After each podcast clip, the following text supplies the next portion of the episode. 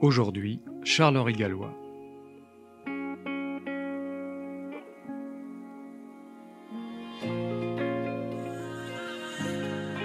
Charles-Henri Gallois, bonjour. Bonjour.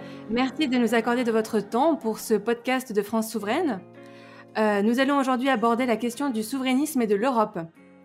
Pour commencer, pouvez-vous nous indiquer un objet, un personnage, un lieu ou une date qui définit pour vous un moment de pleine souveraineté de la France? Il y en a euh, des milliers, en fait. On pourrait citer euh, la bataille de Bouvines, on pourrait citer Jeanne d'Arc, on pourrait citer évidemment l'appel du, général de Gaulle ou même la, campagne référendaire de, 2005.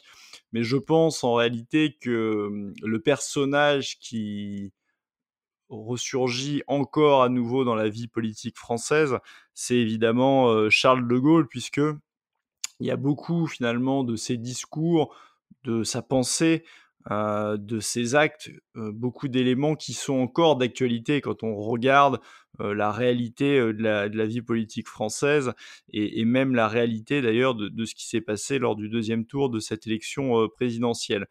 C'est quelqu'un en fait, et, au fond ça, ça, a résumé un petit peu le, débat et le duel de ce deuxième tour, c'est quelqu'un qui croyait avant tout à l'indépendance, nationale.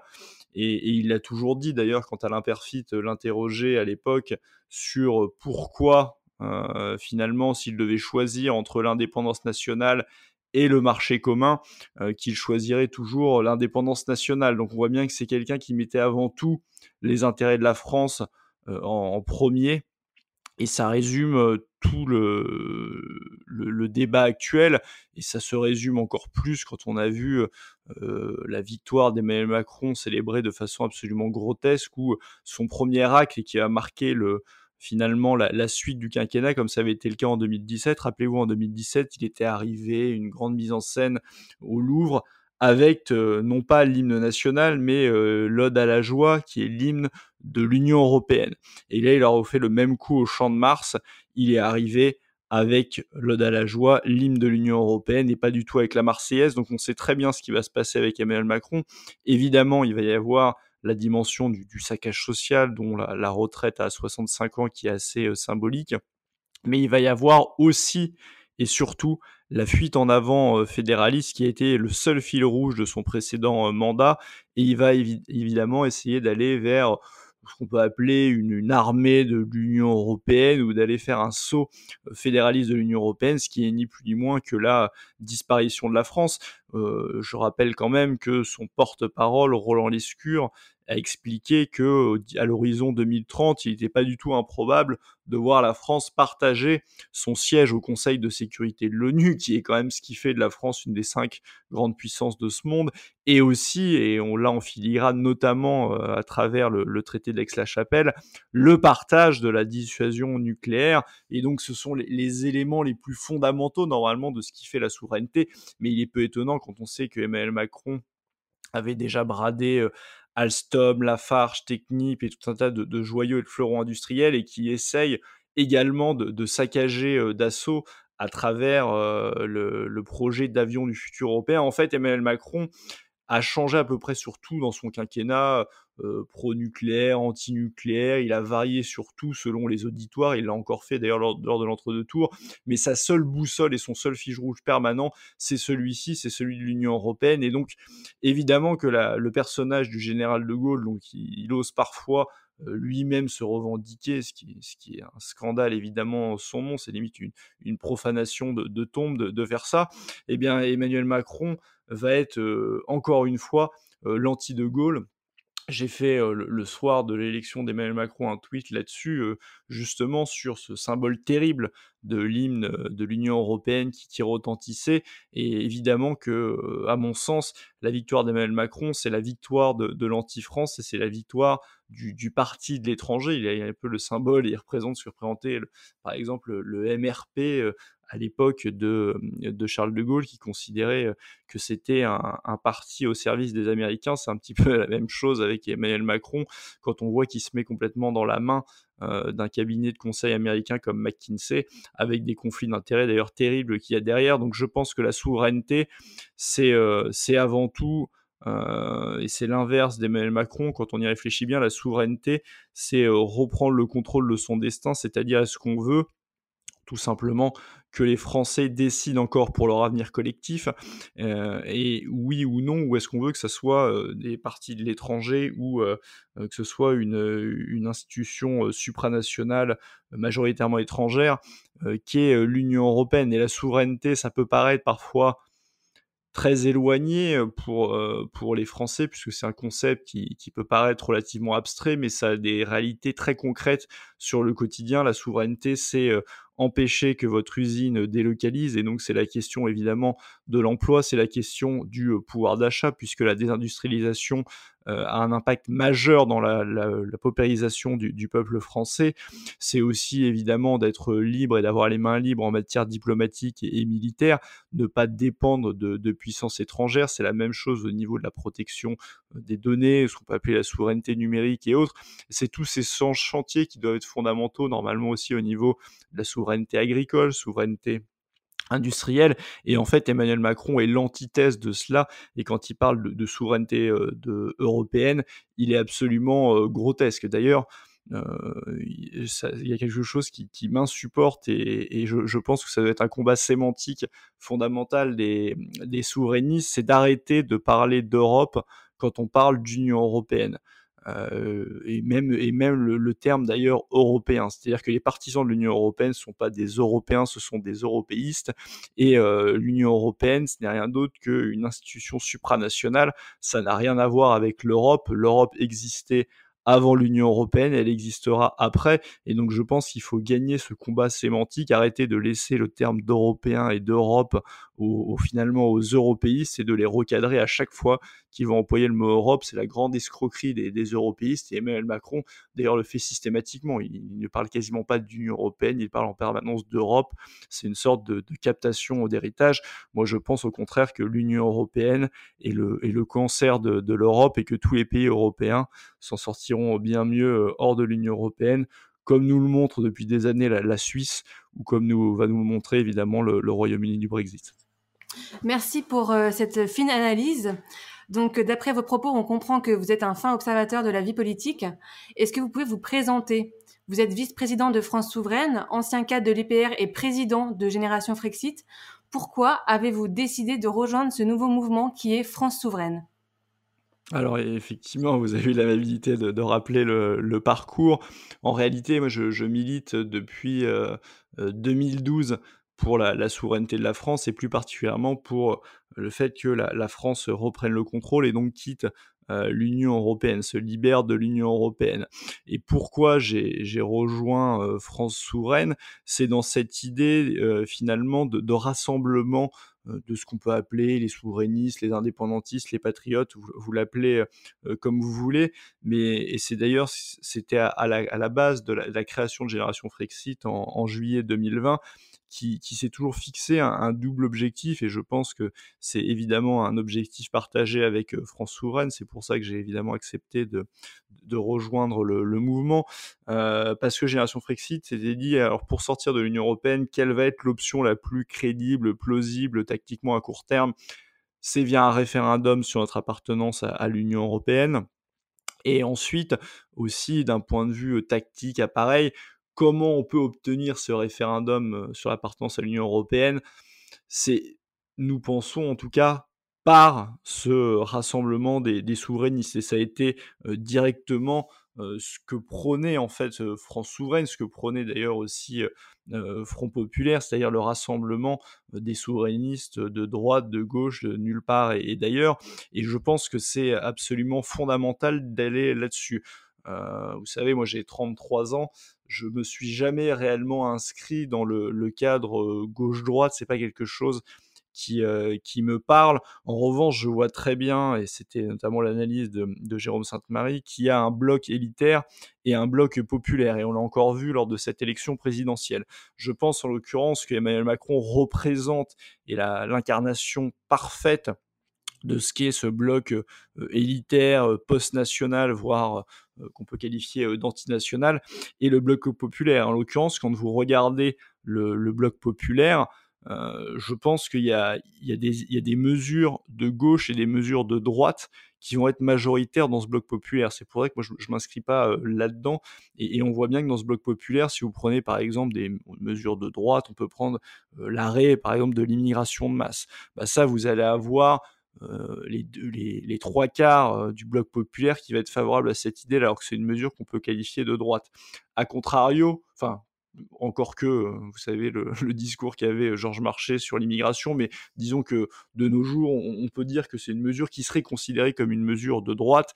De même, je pense que sur le régalien, l'aspect sécuritaire, les sondages montrent que ce bloc populaire et les Français d'une manière générale vont plus sur ces options-là.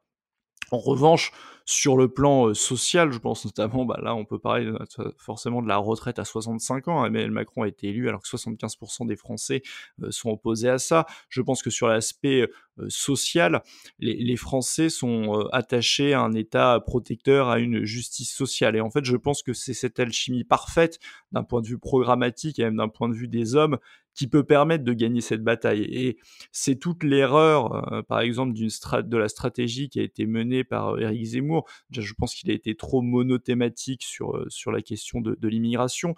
Mais au-delà de ça, il ne donnait rien ou très peu sur la question sociale. Il proposait même la retraite à 64 ans.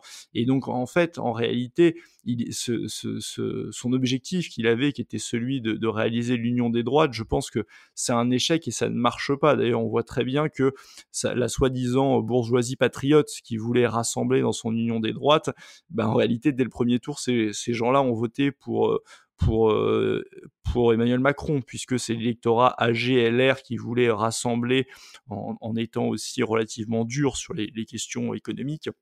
Bien, en réalité, il s'est retrouvé avec un, socle très bas et je pense que euh, Marine Le Pen, qui avait un programme plus social, euh, alors évidemment, elle avait le handicap de s'appeler euh, Marine Le Pen, d'être au Rassemblement national et d'avoir toute cette histoire-là, mais en ayant ce programme qui était fondamentalement beaucoup plus social, elle a beaucoup moins eu de barrage face à elle, et même une partie de l'électorat de gauche qui a voté pour elle, considérant, et, je pense que cet électorat avait raison, que Emmanuel Macron était bien plus extrémiste et bien plus dangereux et allait amener un saccage social infiniment supérieur à celui de, Marine Le Pen. Je pense pas que ça aurait été le, cas si Éric Zemmour avait été au deuxième tour. Alors c'est pas une question de, personne. Moi je mets pas plus en avant ou, je donne pas plus de bons points à Éric Zemmour qu'à qu Marine Le Pen, mais je pense que c'est fondamentalement une question de doctrine, une question de, programme où cette question notamment de la retraite à 64 ans était repoussoire pour toute une partie de l'électorat populaire.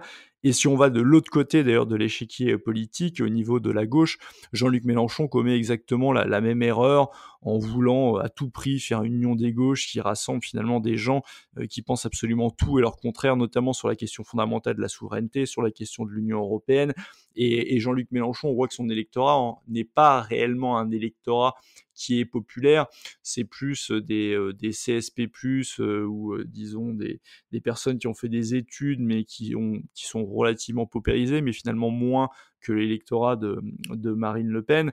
Et, et je pense qu'il ne pourra jamais rassembler ce, bloc populaire notamment du fait de ces questions sur de ces prises de position sur l'immigration ou sur le, régalien où il ne va pas justement sur les, mesures dont je parlais et en réalité, il pourrait y avoir euh, une proposition politique qui pourrait rassembler beaucoup plus de Français, peu importe d'ailleurs euh, qui est dedans des gens euh, de gauche, de droite, au niveau, je veux dire, des, personnalités politiques, ou même d'ailleurs des, mouvements qui les rassemblent. Je pense que c'est vraiment au niveau du programme qu'il faut qu'il y ait cette capacité, en fait, à parler à l'ensemble du bloc populaire, et ce sera euh, la, la, façon et la possibilité de, de, de gagner, enfin.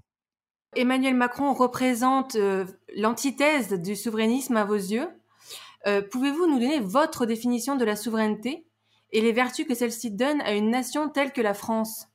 Alors j'en ai un tout petit peu parlé dans, dans la première question et j'ai fait une réponse euh, un petit peu longue.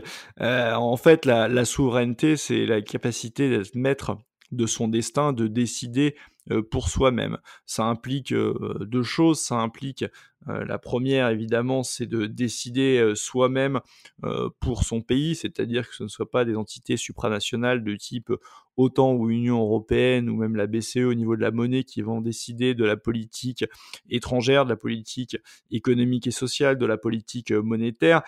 Et une fois qu'on a dit ça, au-delà de s'être débarrassé quelque part de ces euh, institutions qui brident la, démocratie, il y a euh, une problématique qui est d'avoir les, les, moyens de sa souveraineté. Et c'est en ça euh, d'ailleurs que j'ai appelé à faire barrage à Emmanuel Macron, où je pense qu'Emmanuel Macron est un danger mortifère pour la France, parce que vient un moment où vous avez tellement bradé de souveraineté, notamment au niveau militaire, où, je parlais tout à l'heure du ciel au Conseil de sécurité de l'ONU, qui fait que c'est des choses que vous ne pourrez jamais récupérer si vous commencez à les perdre, et vient un moment où vous avez perdu tellement d'éléments de souveraineté que vous ne pouvez pas reconquérir cette souveraineté. Et donc il y a à la fois les, capacités, je veux dire, logistiques, matérielles, économiques pour avoir cette souveraineté. Et après, il y a évidemment le, choix institutionnel. Et, d'une manière plus globale ou simple pour parler de, la souveraineté, c'était le, général de Gaulle qui disait à, juste titre, et j'en ai parlé lors de la première question euh, du général de Gaulle, que la, souveraineté nationale et la démocratie, ça, ça va de pair. Et c'est d'ailleurs pour ça qu'il ne peut y avoir ni de souveraineté européenne, comme le prétend Emmanuel Macron, ou dans sa bouche est plutôt la souveraineté européiste, ni euh, de démocratie européiste ou européenne. Pour la simple et bonne raison que la démocratie, si on en revient à l'étymologie et si les mots ont encore un sens, ça vient euh, du grec demos kratos, à savoir le pouvoir du peuple. Or, vous pouvez le fantasmer, vous pouvez le rêver, vous pouvez le souhaiter, il n'y a pas de peuple européen. Il y a des peuples européens, il y a un peuple français, un peuple allemand, un peuple espagnol, euh, j'allais dire suisse ou britannique, mais oui, ce sont des peuples européens, même s'ils ne sont pas dans, dans, l'Union européenne. Mais ça n'existe pas, le peuple européen. Et donc, si vous partez de ce constat qui est la réalité des faits, qui n'est pas un fantasme, eh bien, tout transfert de souveraineté à l'échelle de l'Union européenne est un affaiblissement en fait de la démocratie et c'est aussi pourquoi en plus du saccage social, économique, industriel qu'on va connaître sous 5 ans d'Emmanuel Macron, on va aussi connaître évidemment un saccage démocratique puisque Emmanuel Macron va aller de plus en plus vers une fédéralisation euh, de l'Union européenne. Il ne rêve évidemment euh, que de ça. Je me permets de vous poser cette question. Est-ce que les gens sont conscients de toute cette perte de souveraineté que vous évoquez? N'y a-t-il pas un manque d'informations à ce sujet? Alors, en, réalité, euh, vous avez raison et ça pose euh, le rôle et le problème des, médias, qu'on a encore bien vu d'ailleurs lors de cette élection euh, présidentielle. C'est-à-dire que, à part un reportage qu'il y avait eu sur Arte, combien y a-t-il eu de reportages sur l'affaire Alstom? Combien y a-t-il eu de, reportages sur Lafarge, Technip? Combien y a-t-il eu de, reportages sur cette fameuse affaire McKinsey? Absolument aucune en fait. Il y en a eu, un sur, sur Alstom qui, a peut-être été vu par au maximum un million ou deux millions de Français, mais c'est très peu. Et, là, évidemment que le, rôle des médias a été euh, calamiteux. Normalement, ça devrait être au centre des préoccupations des Français. C'est la même chose. Euh, vous savez qu'on a eu le record, ça fait partie de, la souveraineté d'ailleurs, le record de déficit commercial pour la France en 2021 avec 85 milliards d'euros de déficit commercial, c'est absolument colossal et c'est le symptôme d'ailleurs d'un pays qui s'appauvrit et d'un pays qui se désindustrialise. Et donc en réalité, les médias là-dessus ont, une responsabilité écrasante, comme, les médias ont une responsabilité écrasante euh, lors du, déroulement de ce second tour de l'élection présidentielle.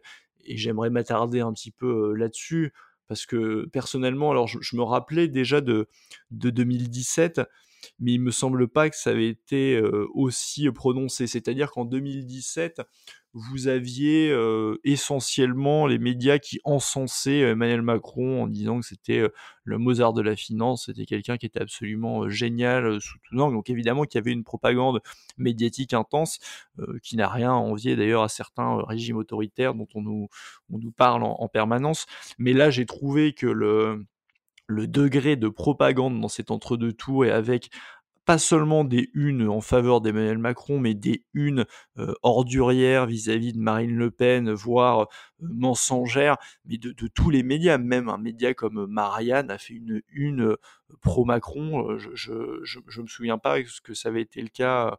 Alors peut-être que c'est un défaut de mémoire de ma part, mais je, me rappelle pas que c'était le cas en, en, 2017. Et donc vous avez eu un matraquage anti Marine Le Pen pendant l'entre-deux tours, avec tous les médias appelant à, à voter pour Emmanuel Macron, en expliquant que le programme de Marine Le Pen serait une catastrophe, sans expliquer évidemment que la France, hors des cinq dernières années, a vécu une catastrophe sur le plan économique, avec 600 milliards de dettes en plus, sans parler, et j'avais fait un tweet là-dessus dénombrant, encore je n'étais pas exhaustif, pas moins de 14 mensonges d'Emmanuel Macron lors du débat de l'entre-deux tours, bah, bizarrement, tous les fact-checkers, débunkers et autres euh, des, grands médias, bah, là, ça a été passé sous silence. Donc, on avait une véritable opération de, propagande pour faire réélire Emmanuel Macron.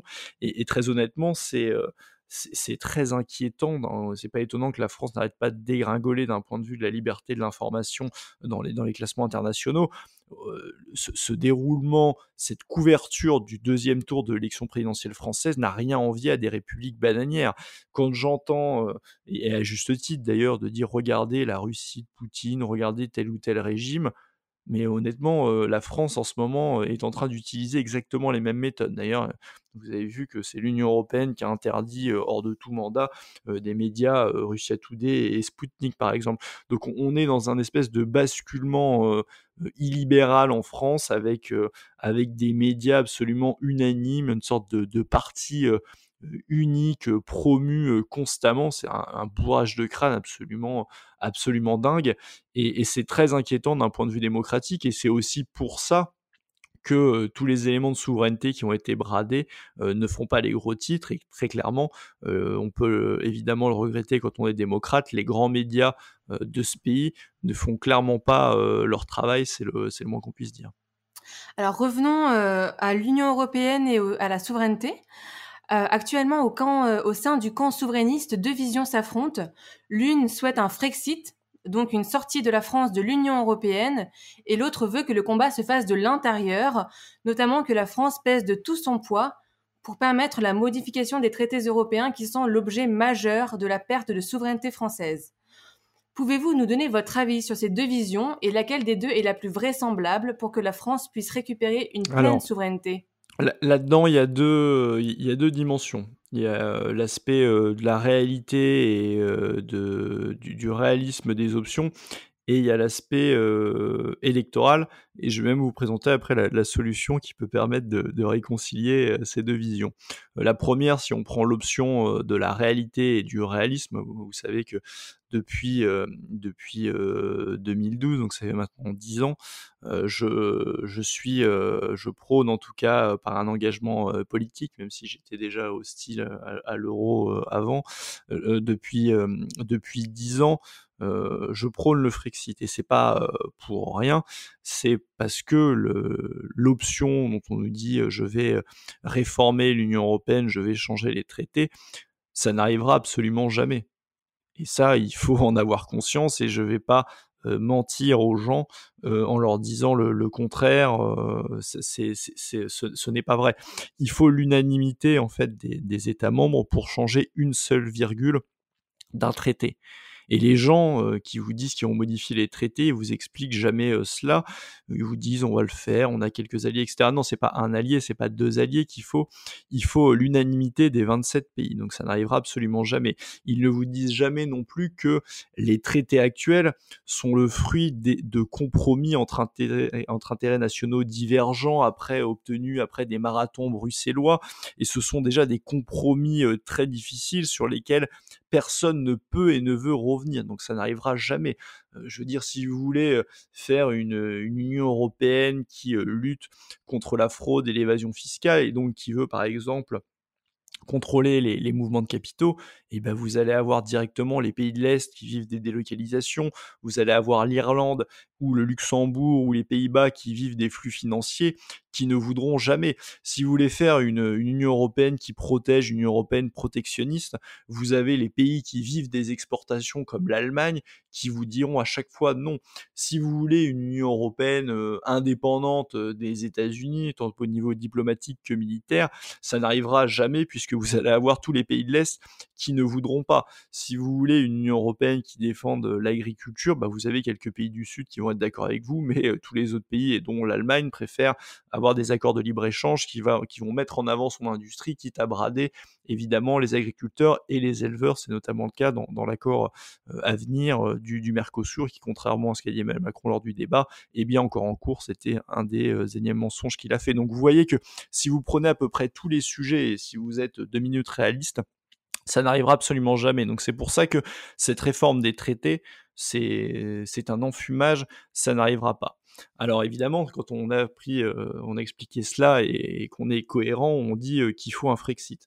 Évidemment que c'est ce que je prône maintenant. Il peut y avoir euh, l'aspect électoral et l'aspect tactique où on peut comprendre que par tactique, certains vous disent qu'ils ne veulent pas sortir de l'Union européenne parce que ça ferait peur aux Français, surtout la question de la sortie de l'euro, puisque c'est quelque chose de très complexe, qu'il n'y a jamais de débat dans les grands médias. Moi, je peux vous en parler pendant des heures, mais évidemment que la sortie de l'euro sera un bénéfice inouï pour, pour la France, et c'est le contraire qui est vrai, mais ce sont des questions qui sont assez complexes, les questions monétaires, et que tous les citoyens, malheureusement, n'ont pas en tête parce qu'il n'y a, a, jamais ce débat et on leur a jamais expliquer tous les tenants et tous les aboutissants. Donc c'est vrai que c'est difficile d'arriver à une élection présidentielle, par exemple, en disant écoutez, euh, je vais faire le Frexit parce que vous n'aurez pas ce débat préalable, parce qu'on l'a bien vu là, lors d'une élection présidentielle, bon déjà, il n'y a quasiment pas eu de débat parce que Emmanuel Macron a refusé le débat, mais même lorsqu'il y avait des débats comme en 2017 ou le, peu de débats qu'il y a eu là en, 2022, en fait, la question de l'Union européenne, euh, c'est une sorte de figure imposée que vous allez avoir dans les médias. La question de l'Union européenne, ça va être qu'un volet au milieu de agriculture, industrie, euh, éducation, santé, etc. Puis vous allez avoir un petit volet Union européenne, alors que évidemment que, tout est lié. Et donc vous n'avez pas réellement le temps euh, ni la possibilité en fait de défendre cette sortie de l'Union européenne. Et c'est pourquoi, et je pense que c'est ce qui peut rassembler les, différents souverainistes là-dessus, il est, euh, il est certainement plus habile pour une élection comme euh, l'élection présidentielle de proposer dans son programme un référendum sur l'appartenance à l'Union européenne. Et d'ailleurs, on peut le proposer sans prendre position, euh, ce qui est inattaquable, parce que à moins qu'on vous dise que vous êtes euh, démocrate, il y, a pire euh, comme insulte. Et on peut très bien proposer ce référendum sur l'appartenance à l'Union européenne parce qu'on est démocrate, dire d'ailleurs pourquoi pas qu'on va aller renégocier au niveau de l'Union européenne, et après, quoi qu'il arrive, comme on est démocrate, on va faire ce référendum sur l'appartenance à l'Union européenne. D'ailleurs, vous notez que dans l'entre-deux tours, Marine Le Pen a été attaquée là-dessus, puisque quand vous proposez la supériorité du droit national sur le droit de l'Union européenne, bah, les gens vont vous dire, et à juste titre, que l'Union européenne n'étant que du droit, ce que vous proposez, c'est un Frexit juridique. Donc en fait, elle s'est fait attaquer de ce qu'elle ne voulait pas, c'est-à-dire de dire qu'elle était pour le Frexit. Donc il aurait été bien plus habile, même si on l'a plus attaqué sur la, Russie du fait du contexte, il aurait été bien plus habile de dire, écoutez, moi je vais aller renégocier au niveau de l'Union européenne et comme je suis démocrate, je ferai ce référendum. Et ça tombe bien d'ailleurs parce que chez Génération Frexit, on a commandé un sondage réalisé par l'IFOP là-dessus, il est tout récent, il est de février 2022, juste avant la campagne qui montre que 63% des Français sont favorables à un référendum sur l'appartenance à l'Union européenne.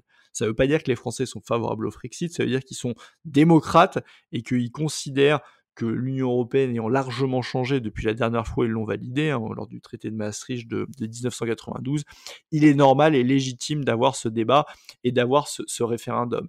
Et comme je vous l'ai dit, euh, ça, c'est quelque chose de fondamental. Et surtout, ce qui était très surprenant dans les réponses, c'est que que l'on soit un homme, que l'on soit une femme, que l'on soit jeune, âgé, etc., les, résultats étaient très très homogènes. C'est-à-dire que vous avez, à part, euh, même les électeurs d'Emmanuel Macron, je crois, étaient à 51%, à part euh, vraiment la, région parisienne, vous avez tout, partout, partout, c'était ultra majoritaire ce référendum sur la participation européenne. Donc c'est pas du tout quelque chose qui est repoussoir dans son programme, bien au contraire. Et quand on est partisan du Frexit euh, comme moi, et je, pense d'ailleurs que toute personne qui se dit d'ailleurs souverainiste devrait à minima euh, soutenir ce référendum sur l'appartenance à l'Union européenne, ça paraît être la, la moindre des choses.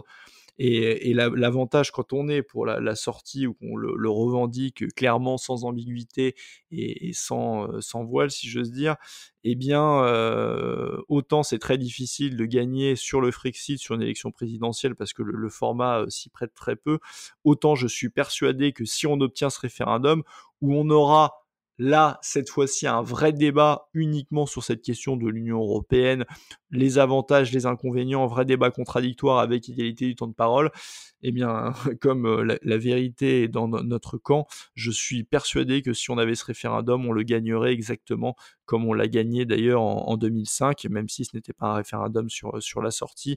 Après ce débat-là, euh, si on l'obtient, on, va aller le, chercher. Alors effectivement, on pourrait dire que ce sondage est un verdict sans appel. Euh, d'un point de vue de la recherche, pour Michel Clapier, les partisans de l'Europe se trouvent dans une posture paradoxale, car ils souhaitent créer ce qu'ils réprouvent au niveau national, à savoir l'État-nation, pour le remplacer par une Europe-nation. Quel est votre avis sur cette sorte de schizophrénie maastrichtienne? Mais c'est une schizophrénie, euh, effectivement, mais c'est d'ailleurs la même chose, c'est les mêmes qui vous disent, regardez, euh, euh, c'est formidable, l'Ukraine se défend, c'est vrai, mais l'Ukraine, ce qu'elle défend, c'est au contraire le patriotisme, c'est ses frontières, c'est son pays, etc. Et en fait, ce sont toutes les, les, vertus qu'ils qui reprochent aux, États et qui, où ils vont vous dire, limite, si vous êtes un, un afro-nationaliste, voire un, fasciste, si vous soutenez l'idée de, de frontières, si vous défendez l'idée de, souveraineté. Et c'est exactement euh, ce qu'a souligné euh, assez habilement euh, Michel Onfray à, Alain Duhamel qui savait pas quoi répondre parce qu'en fait ces gens-là n'ont absolument aucun argument, les européistes, quand il lui a parlé du principe de préférence nationale en disant mais en fait quand on parle de préférence nationale, ce qui entre parenthèses est, le cas, euh, les, frontières, la, souveraineté nationale, euh, c'est quelque chose qui est défendu par une immense majorité et qui est appliqué par une immense majorité des pays du monde. Et, euh, surtout, Michel Onfray lui a dit je comprends pas que vous, expliquiez que ce soit quelque chose de, de, fasciste ou de nationaliste, puisque c'est exactement ce que vous prenez au, au niveau de l'Union européenne, et là ça vous pose pas de problème.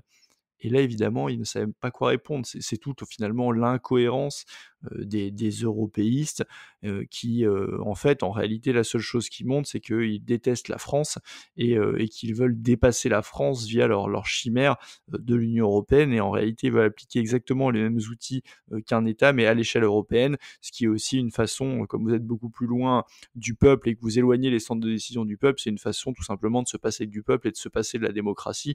Mais ça, c'est la même chose, évidemment, qu'Alain Duhamel ne va pas vous avouer ça non plus.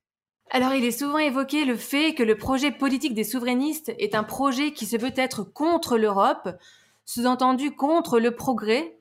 Je vous poserai donc la question directement, êtes-vous contre l'Europe en tant que continent, que civilisation, qu'histoire millénaire, ou votre combat contre l'Europe actuelle se trouve ailleurs? Vous savez, euh, quand on parle de progrès ou de progressisme, à l'échelle du monde, généralement, c'était euh, le fait de vivre mieux euh, au niveau du travail dans les meilleures conditions. La réforme des retraites, à, la retraite à 65 ans dont je parlais auparavant, qui est soi-disant proposée par, enfin, qui est proposée par le soi-disant progressiste Emmanuel Macron, elle nous vient tout droit de la fameuse Union européenne du progrès. Euh, cette Union européenne qui, en contrepartie du plan de relance de l'Union européenne, qui, qui est une véritable catastrophe d'ailleurs, où la France va payer 80 milliards d'euros pour n'en recevoir que 40, et eh bien en contrepartie de ce plan de relance, il y a tout un tas de réformes qui sont exigées par l'Union européenne vis-à-vis de la France et notamment euh, la réforme euh, des retraites. Et donc si vous dites que c'est ça le progrès, euh, travailler jusqu'à 65 ans, il y a même des rapports de l'Union européenne qui parlent de travailler jusqu'à 67 ou 70 ans. si c'est ça le progrès, ben, je crois qu'il faut, il faut s'incliner devant George Orwell et, dire que la, guerre, c'est la paix. L'Union européenne, non, c'est exactement l'inverse du progressisme. L'Union européenne dans l'ADN même de ces traités une politique qui est fondamentalement antisociale, anti-progrès. Donc au contraire, l'Union européenne et même si on va plus loin, l'Europe vis-à-vis de la France, dans l'histoire de la France, que ce soit les, monarchies européennes liées contre la France, etc. L'Europe a toujours eu une dimension réactionnaire vis-à-vis de la France. Mais encore une fois, moi je fais cette distinction entre Europe et Union européenne, de même que l'alliance des, des monarchies européennes quelque part, c'était pas l'Europe, mais c'était une sorte d'organisation politique de l'époque. L'Union européenne, c'est une autre organisation politique de notre temps et je pense que c'est euh, c'est euh, évidemment euh, l'Union européenne qui est nuisible l'Europe c'est une, culture c'est un, continent c'est au mieux une civilisation mais ça n'a rien à voir avec cette organisation supranationale qui est l'Union européenne d'ailleurs je le rappelle quand même parce qu'il y, a des gens qui ont tendance à, l'oublier le Royaume-Uni la Suisse l'Islande la Norvège par exemple ne sont pas dans l'Union européenne s'en sortent très bien. Sont les pays avec l'indice de développement humain quasiment le plus important au niveau de l'Europe. Et le fait de ne pas être dans, dans l'Union européenne ne les a pas fait disparaître du continent.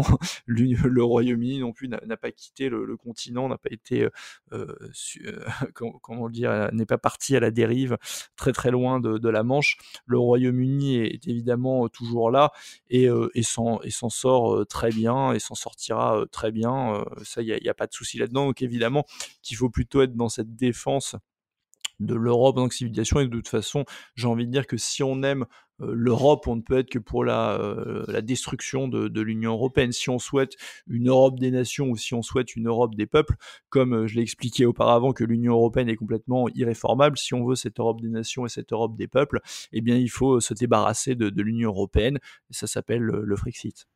Pour conclure, est-ce que suite à la réélection d'Emmanuel Macron, le camp des souverainistes doit mettre toutes ses forces dans la bataille des européennes?